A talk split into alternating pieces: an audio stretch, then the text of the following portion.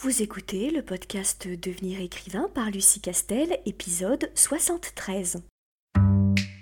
Bienvenue sur Devenir écrivain, le podcast pour démarrer et réussir votre carrière d'écrivain. Et maintenant, retrouvez votre animatrice Lucie Castel, autrice publiée à l'international, formatrice et conférencière. Bonjour, bienvenue à toi, auditeur fidèle ou simplement de passage dans ce nouveau podcast dédié aujourd'hui à ma routine d'écriture. Parce que j'avais envie de te parler un peu plus personnellement de ce que je mets en place au quotidien, bref, te parler de moi. Mais avant de le faire, je te rappelle qu'en t'inscrivant à notre newsletter sur licar.fr, L-I-C-A-R-E-S.fr, tu peux télécharger notre modèle de fiche de personnage qui est utilisé maintenant par pas mal d'auteurs et que tu peux adapter comme tu veux à tes habitudes ou à tes goûts. N'oublie pas non plus que si tu veux t'embarquer dans cette grande aventure qu'est la formation Devenir écrivain, et c'est vraiment épique, la liste d'attente est ouverte sur le lien suivant licar.fr slash programme. Bien sûr, comme à chaque fois, n'hésite pas à commenter et partager ce podcast, ça nous fait toujours hyper plaisir.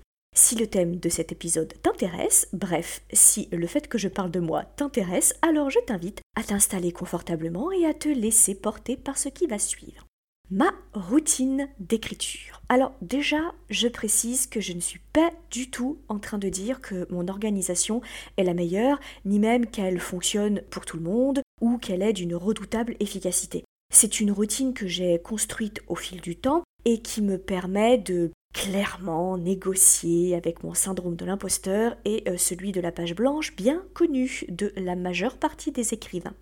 Alors je t'encourage vraiment à tester plein de choses pour au final ne conserver que ce qui te convient à toi et d'ailleurs il est très probable qu'en plus ta routine change au fil des mois, au fil des années, etc. Ensuite, retiens que je vide ma plume ce qui veut dire que mon activité professionnelle consiste majoritairement dans le fait d'écrire ou tout au moins de faire des choses en rapport direct avec l'écriture. Ce qui explique que euh, je dispose d'un grand nombre d'heures consacrées à mon euh, métier et enfin je n'ai pas d'enfants. J'ai cinq chats qui sont aussi capricieux et exigeants que des enfants très très mal éduqués, mais je n'ai pas d'enfants. Je dirais que la base de ma routine d'écriture est un mélange de rituels et de symboliques qui organisent tout mon environnement et mon espace de travail. De base, je suis une personne qui a besoin de remplir son quotidien de rituels et de symboles qui n'ont de sens en vérité euh, que pour moi et sur à peu près tous les aspects euh, de la vie quotidienne. Mais évidemment, bien sûr, particulièrement sur la question de l'écriture. Et d'ailleurs, je remercie mon entourage de s'en amuser plus que de me le reprocher euh, d'ailleurs. J'ai la chance de disposer d'un espace de travail entièrement et définitivement dédié à mon activité d'auteur. J'ai pu donc organiser et décorer mon bureau en gardant en tête les objets et les couleurs qui me mettent de bonne humeur et me remplissent d'énergie positive. Je suis persuadée, et ça c'est vraiment pour moi un grand secret, mais je suis persuadée que la base d'une écriture efficace et fluide, c'est de se trouver dans un bel espace, un lieu qui fait résonance avec ses goûts, son univers, bref, ce qui nous rend heureux. La beauté sur toutes ses formes, et entend bien qu'il s'agit de la beauté pour moi, en fait, donc une notion tout à fait relative et qui sera euh, évidemment pas euh, ta notion de la beauté. Mais cette beauté, c'est ce que je trouve le plus inspirant dans la vie. Plus on s'entoure de belles personnes, pour nous en tout cas, au sens propre comme au sens figuré, de belles choses, plus on se met dans un état de bien-être et de bonheur. Si tu me suis sur Instagram, si ce n'est pas le cas, rejoins-moi, viens, il y a plein de photos de chats. Tu auras compris que je vous inculte à la déco style art déco shanghaïen des années 30. Donc j'ai décoré mon bureau dans ce style et euh, je dois d'ailleurs dire que par un petit miracle dont la vie a le secret, Maison du Monde, qui pourtant ne fait pas dans l'historique, développe depuis au moins deux ans une collection très typée dans ce style, ce qui m'évite de dépenser une fortune chez les antiquaires. Donc merci Maison du Monde. J'ai peu de bibelots, mais ceux que je possède sont choisis pour l'émotion qu'ils me procurent et ils sont très importants dans mon champ de vision en tout cas. Euh, je suis aussi très sensible à l'ambiance lumineuse, donc j'ai la chance d'avoir dans mon entourage quelqu'un qui s'y connaît un peu et qui m'a permis de créer une ambiance lumineuse, très dorée et douce pour accentuer euh, un peu euh, la connotation ancienne des, des lieux. Alors cet aménagement de l'espace, pour moi, fait clairement la moitié du boulot de motivation. Car quand j'entre dans mon espace de travail, j'entre dans ma bulle, j'entre dans mon univers, j'entre dans mon église. Je suis convaincue que le secret d'une routine efficace, c'est de s'entourer de choses qui expriment notre univers. Et on peut faire ça de façon très modeste quand on ne dispose pas d'un espace de travail à soi. Ça peut être euh, des accessoires de bureau qu'on dispose tout autour, de quelques couleurs, de fleurs, etc. Donc vraiment, parfois uniquement des touches. Ensuite, on continue dans la symbolique et les rituels. J'attache une grande importance à mes tasses de café et thé parce qu'ils représentent le moment où je prends une pause devant mon écran et où je réfléchis.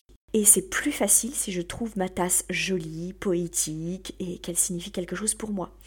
Je pense que on se sent forcément plus en confiance et sûr de soi quand notre environnement nous renvoie du sens, pour nous en tout cas quand chaque chose sur laquelle notre regard se pose tout au long de la journée provoque une émotion positive et est là où on a voulu qu'elle soit. Tout ça participe aux bonnes ondes qui soutiennent notre création littéraire et notre motivation.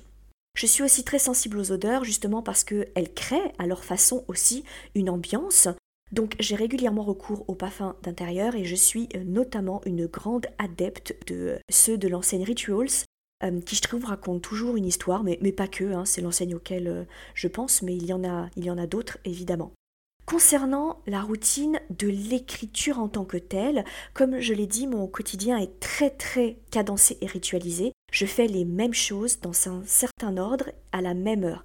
Je trouve euh, le cadencement d'une routine très très reposant et relaxant. D'une part parce que, comme c'est moi qui me l'impose, ce rythme évidemment me convient parfaitement. Et ensuite je n'ai pas à me demander quoi faire ensuite, ce qui va se passer, parce que c'est un automatisme. Et du coup, ça me permet de libérer totalement mon esprit euh, de, doutes, d'hésitations, d'insécurité ou de questionnements euh, pratiques. Et je ne peux me concentrer uniquement euh, sur la tâche professionnelle à accomplir. Je n'ai absolument pas de parasites que ce soit des parasites visuels, des parasites de pensée ou des parasites sonores.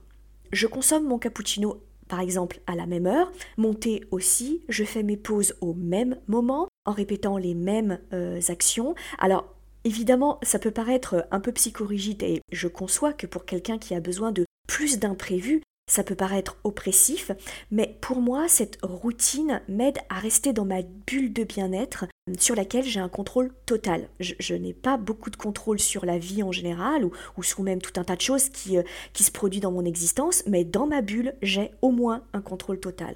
Et du coup, quand je dois changer mes habitudes, euh, je ne dis pas que ça me perturbe, mais je passe une moins bonne journée. Non, en fait, je dis n'importe quoi. Euh, pas plus tard que ce matin, je, vais être parfaitement honnête avec toi, j'ai raté ma mousse de lait pour mon cappuccino. Et eh ben là, quand j'enregistre le podcast, il est 18h et j'en suis encore un peu contrariée, hein, donc euh, voilà, pour être totalement honnête. Alors, en journée type, je dirais que je suis prête, habillée, maquillée, coiffée à 8h du matin. Alors mon bureau se trouve à deux portes de mon salon, hein, euh, je pratique le jeûne intermittent, donc je ne mange jamais le matin. Par contre, je bois beaucoup d'infusions, d'Oreobos, vieillerie oblige. Je ne peux plus consommer de thé noir, euh, je porte encore le deuil.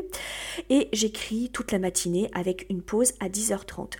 Quand je dis que j'écris, c'est euh, évidemment l'écriture, mais ça peut être aussi la correction, une relecture, du travail préparatoire, bâtir mon tableau de scène de rebondissement, etc. Hein. C'est pas forcément écrire au kilomètre des chapitres. J'arrête à midi 30 et je me prépare à manger et en général je prends vraiment le temps de cuisiner.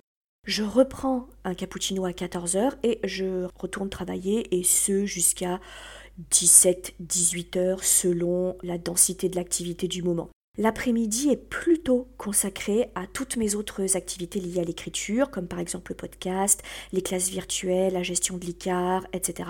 Mes réseaux sociaux aussi. Et il m'arrive de faire des journées à thème que je prévois l'avant-veille, hein, que ça ne se décide pas tout, de suite et le jour même, jamais. Par exemple, une journée toute écriture ou une journée tout licard, euh, selon le calendrier en fait. J'essaye, même si ce n'est pas toujours facile d'arrêter de travailler quand on est dans la, lancée, mais j'essaye d'arrêter de travailler à partir du samedi après-midi jusqu'au lundi matin. J'ai encore un peu de mal à gérer les plages de, vacances qui ne soient pas forcément dédiées au voyage, mais euh, je ne désespère pas d'y arriver. Si je fais un résumé, je dirais que je consacre environ 5 heures par jour à l'écriture quand je sais que je dois livrer un manuscrit. Mais il arrive que ce soit beaucoup moins, notamment quand je dois gérer une session de formation à l'Institut des carrières littéraires. Alors, sans être une accro au rétro-planning, je m'oblige quand même à fixer, à me fixer sur les 3 ou 4 prochains mois les euh, grands travaux à effectuer. Je dois dire que sur le sujet, j'ai la chance d'avoir une associée que tu connais bien si tu suis les réseaux euh, sociaux de l'ICAR ou euh, l'Institut des carrières littéraires, c'est Johanna Vogel, et elle se charge de la planification de notre entreprise et des grands travaux de notre entreprise sur les mois à venir, car clairement, euh, les plannings, les rétro-plannings, c'est vraiment pas ce que je sais faire de, de mieux. Bref, outre que ça me fait très plaisir de te parler de ma routine, bien que je réalise au fur et à mesure de l'enregistrement de ce podcast que j'ai vraiment certains côtés très très rigides d'Hercule Poirot, mais bon, passons. C'est surtout pour te sensibiliser au fait que parfois, ce qui nous bloque ou nous ralentit n'a rien à voir avec notre, notre art ou notre imagination ou notre mojo ou que sais-je, mais que c'est aussi, ça peut être aussi une mauvaise ambiance de travail ou tout au moins une ambiance qui ne te ressemble pas entièrement et ne te rend pas entièrement heureux. Pour moi, un auteur a besoin de se sentir dans son élément, il a besoin de se créer sa propre église et de la vivre en pleine conscience pour débrider son imagination et se laisser aller à l'écriture. Et ça peut se faire, encore une fois, sur de toutes petites choses, sur des petits détails, pas forcément sur euh, un bureau de 600 mètres carrés, du moment où on réfléchit bien à ça et à, et à sa routine. Nous arrivons à la fin de cet épisode un petit peu particulier, j'espère qu'il t'aura plu. Si tu souhaites soutenir la chaîne et lui donner plus de visibilité, rien de plus facile. Il suffit de laisser des petits commentaires et d'en parler autour de toi. Et en attendant notre prochain rendez-vous, je te souhaite une bonne semaine remplie d'aventures et d'écriture et de rituels et aussi un peu de cappuccino.